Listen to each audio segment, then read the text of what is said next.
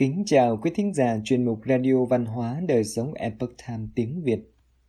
Hôm nay, chúng tôi hân hạnh gửi đến quý vị bài viết có nhan đề Đức tin và tình yêu mạnh mẽ của người cha giúp đứa con ngỗ ngược quay đầu. Bài viết của tác giả Charles Phillips do Thuần Thanh chuyển ngữ. Mời quý vị cùng lắng nghe.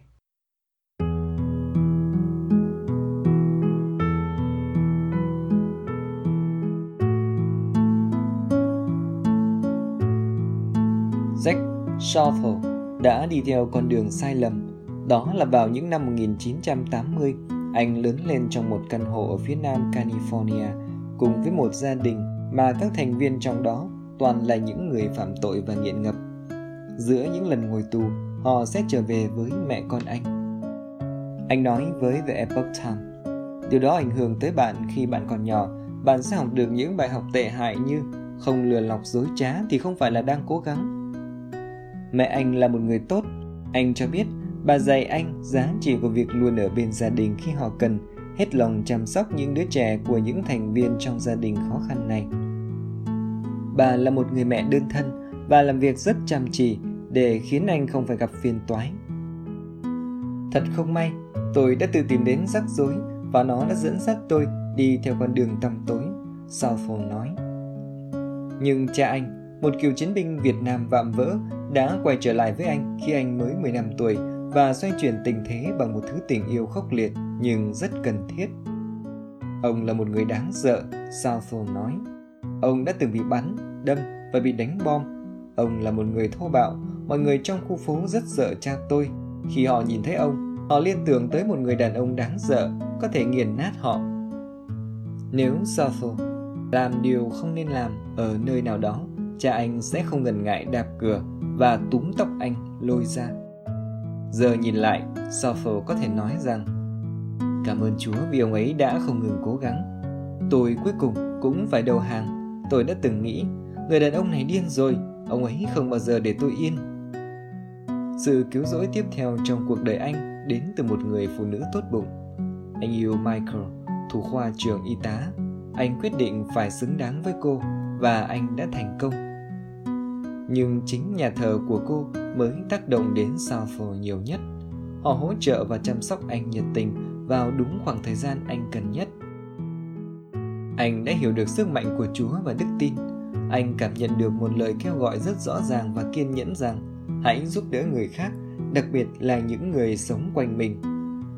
Phải quay lại thế giới của những người nghiện ma túy, của tội phạm và phải vật lộn để giúp đỡ mọi người là một điều thật khó khăn nhưng đó không phải là trở ngại duy nhất mà anh phải vượt qua trên con đường của mình. Sau khi làm việc chăm chỉ để xây dựng cuộc sống cho gia đình, anh đã mất tất cả trong cuộc đại suy thoái. Anh chiến đấu với tử thần khi căn bệnh hiểm nghèo ập đến. Bây giờ, sau tất cả, ở tuổi 48, người ta thấy anh hàng ngày đi dạo trên các con phố của Anaheim, California cùng với khuôn mặt luôn mỉm cười giao cà phê và bánh rán cho những người vô gia cư. Anh nói với họ về những điều tổ chức từ thiện Charity on Wheel có thể giúp đỡ. Anh cũng kiểm tra những người mà anh đã và đang giúp đỡ. Điểm mấu chốt là sự hỗ trợ liên tục, nó giúp họ không rơi vào cảnh vô gia cư. Khi The Epoch Times kêu gọi độc giả đề cử các anh hùng trong cộng đồng địa phương của họ, Karen Van der Watt đã đề cử Southall. Trái tim anh ấy dành cho mọi người thật kỳ lạ. Cô nói, tôi thấy anh ấy nỗ lực vô vàn để giúp đỡ ai đó đang gặp khó khăn. Southall làm theo lời kêu gọi mà anh cảm nhận được từ Chúa để giúp đỡ người khác. Anh đã biến tuổi trẻ khó khăn của mình thành tài sản vô giá. Nó giúp anh kết nối với những người cần giúp đỡ và tạo dựng niềm tin nơi họ. Anh ấy trở thành một người vị tha nhờ những bài học về cách chăm sóc từ cha mẹ vợ anh, các thành viên trong nhà thờ và Chúa. Tình yêu thương mạnh mẽ Mẹ của Southall liên tục đưa anh đi khắp các quận Riverside và Orange. Bà nghĩ anh bị đuổi khỏi trường học là do đám đông xấu, đáng trách. Bà không nhận ra rằng tôi mới là thủ lĩnh của đám đông tồi tệ đó, Southall nói.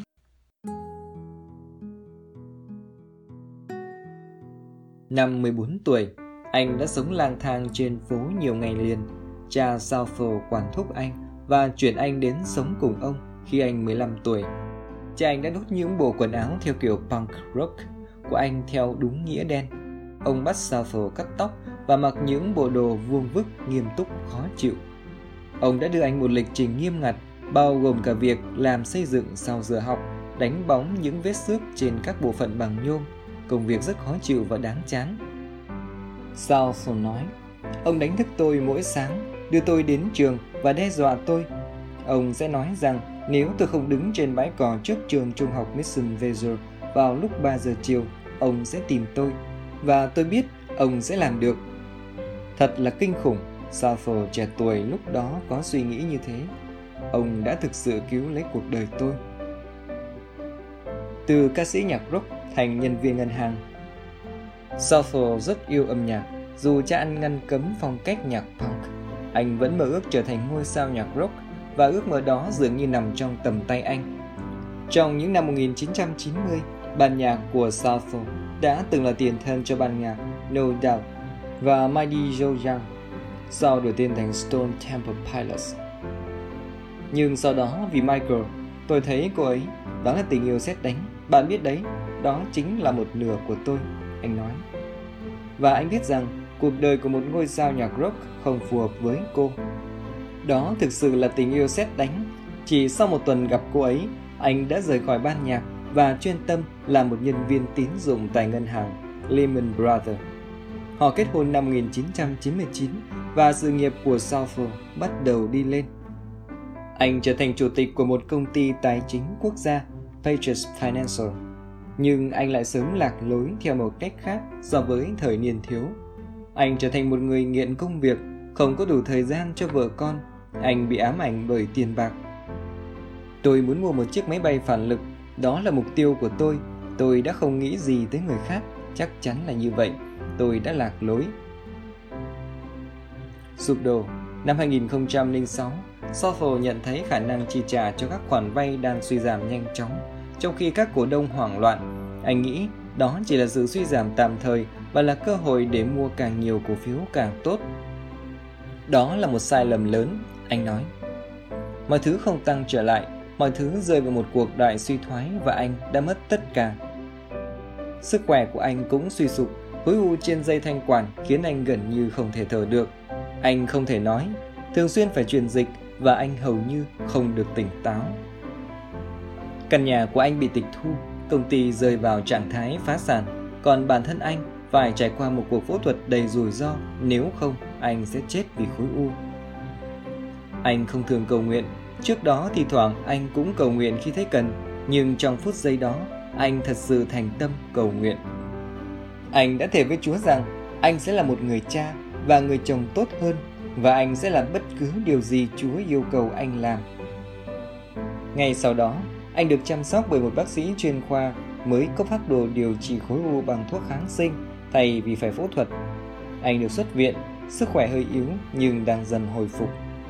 Với số tiền còn lại cuối cùng, anh đã thuê một ngôi nhà khiêm tốn cho gia đình. Nhưng đến ngày chuyển nhà, những thành viên trong gia đình dự định giúp anh chuyển nhà lại không đến. Đó là một ngày kỳ lạ nhất trên đời, anh nói. Cho đến bây giờ, những thành viên đó vẫn không nhớ là đã không biết hay quên mất ngày đó. Southall vẫn còn quá yếu để làm việc nặng và Michael đã cố gắng hết sức khi chăm sóc lũ trẻ. Southall quấn mình trong chăn và khóc. Anh lại cầu nguyện. Không bao lâu sau khi tôi kết thúc cầu nguyện, một nhóm người từ nhà thờ bắt đầu lái xe tải xuống nhà tôi. Anh nói, thật bất ngờ, cứ như thể họ nhảy dù vào bãi cỏ của tôi vậy. Gia đình Southall là một phần của nhà thờ Salem Lutheran ở Orange, chính xác hơn thì là vợ anh. Tôi đã đối xử không tốt với những người này và tôi đã không quan tâm tới nhà thờ chút nào, nhưng họ xuất hiện, đưa gia đình tôi đi, đưa con tôi đến trường và mang cho chúng tôi bữa tối. Điều đó thực sự khó mà tưởng tượng ra. Điều này đã củng cố thêm quyết tâm của Southall trong việc thực hiện lời thề với Chúa. Khi nhà thờ đề nghị anh chơi nhạc cho các buổi lễ, mặc dù không thích nhưng anh vẫn làm, Southall nói. Nếu đó là ý muốn từ Chúa, tôi sẽ sẵn sàng. Nhưng đề nghị tiếp theo từ Chúa không hề dễ dàng. Hãy chăm sóc các con ta. Southall tìm được công việc mới là giám đốc CEO của tổ chức Freedom Communication và mọi thứ dần cải thiện. Sau đó anh bắt đầu bị chứng mất ngủ. Vào những đêm mất ngủ, một câu nói liên tục vang lên trong đầu anh. Hãy ra ngoài, hãy chăm sóc các con của ta. Tôi biết, nghe có vẻ ngốc nghếch như thể là Chúa đang nói với tôi, Southall nói. Nhưng những trải nghiệm đó rất rõ ràng và có ý nghĩa đối với anh. Anh quyết định sau một đêm mất ngủ rằng anh sẽ đi làm việc đó. Vợ anh đang làm bữa sáng khi anh bước ra cửa. Cô hỏi, anh đi đâu đấy?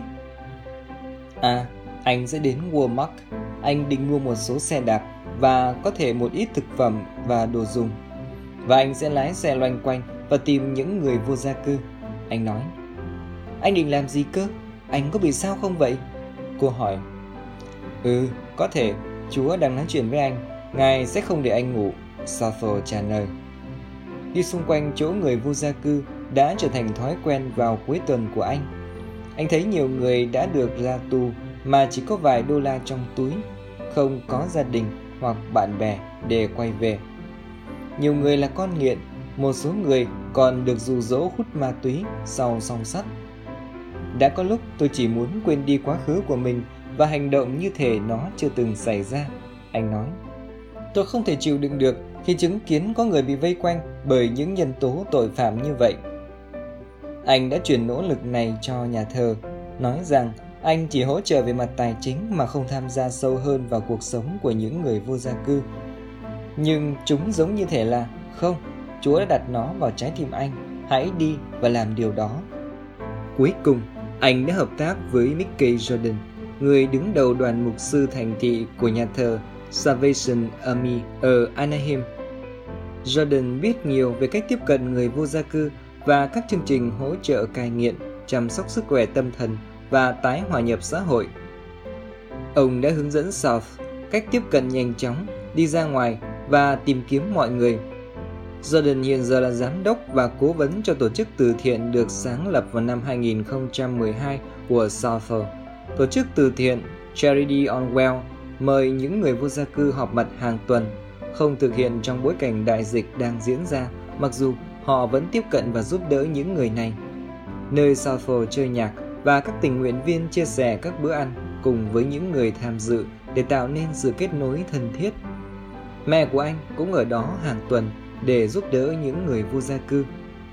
Trong khi tổ chức từ thiện cung cấp các vé tắm và nhiều nhu yếu phẩm khác cho mọi người, các tình nguyện viên cũng xác định những ai sẵn sàng thay đổi. Họ sẽ giúp những người này liên kết với nhiều chương trình phục hồi và hỗ trợ liên tục. Daniel, tên ẩn danh, là một trong số những người mà Southall đã giúp đỡ. Cô kể cho The Epoch Times nghe câu chuyện của cô. Vô gia cư cùng ba đứa trẻ. Người chồng nghiện rượu của Daniel đã hành hạ cô và ba đứa con trong nhiều năm. Tới năm 2019, anh ta đã ngừng dùng thuốc kiểm soát bệnh tâm thần và đó là thời gian đe dọa đứa con trai 17 tuổi của họ.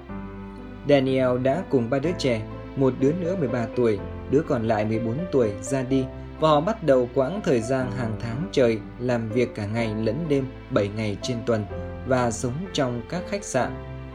Cô đã làm việc tại một cơ sở chăm sóc người cao tuổi và đảm nhận công việc giao hàng. Cô cũng thu lượm đồng nát để bán lấy tiền Cô không bao giờ có ý định đi vào nơi ở tạm cùng các con của mình và cố gắng thăm chúng càng nhiều càng tốt, trong khi vẫn làm việc rất nhiều. Khi tôi về nhà, bất kể khi tôi mệt mỏi thế nào, thậm chí là 3 giờ sáng, chúng tôi vẫn nói chuyện, chúng tôi sẽ tìm thấy niềm vui và cùng cười đùa. Daniel nói với The Epoch Times.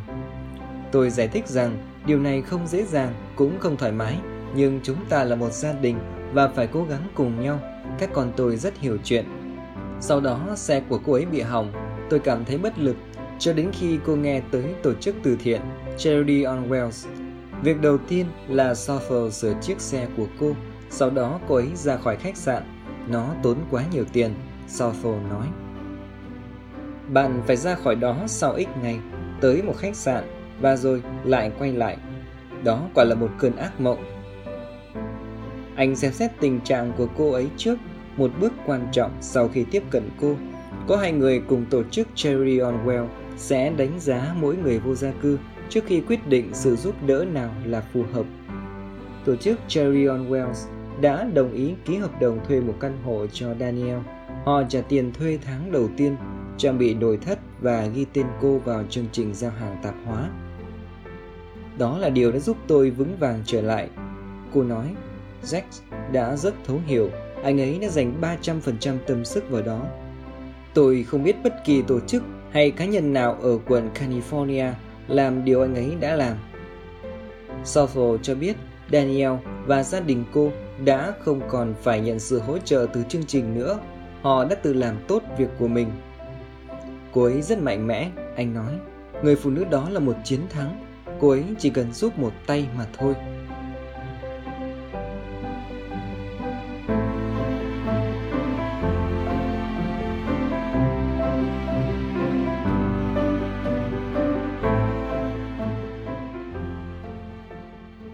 Quý thính giả thân mến, chuyên mục Radio Văn hóa Đời sống của Epoch Times tiếng Việt đến đây là hết. Để đọc các bài viết khác của chúng tôi, quý vị có thể truy cập vào trang web etviet.com.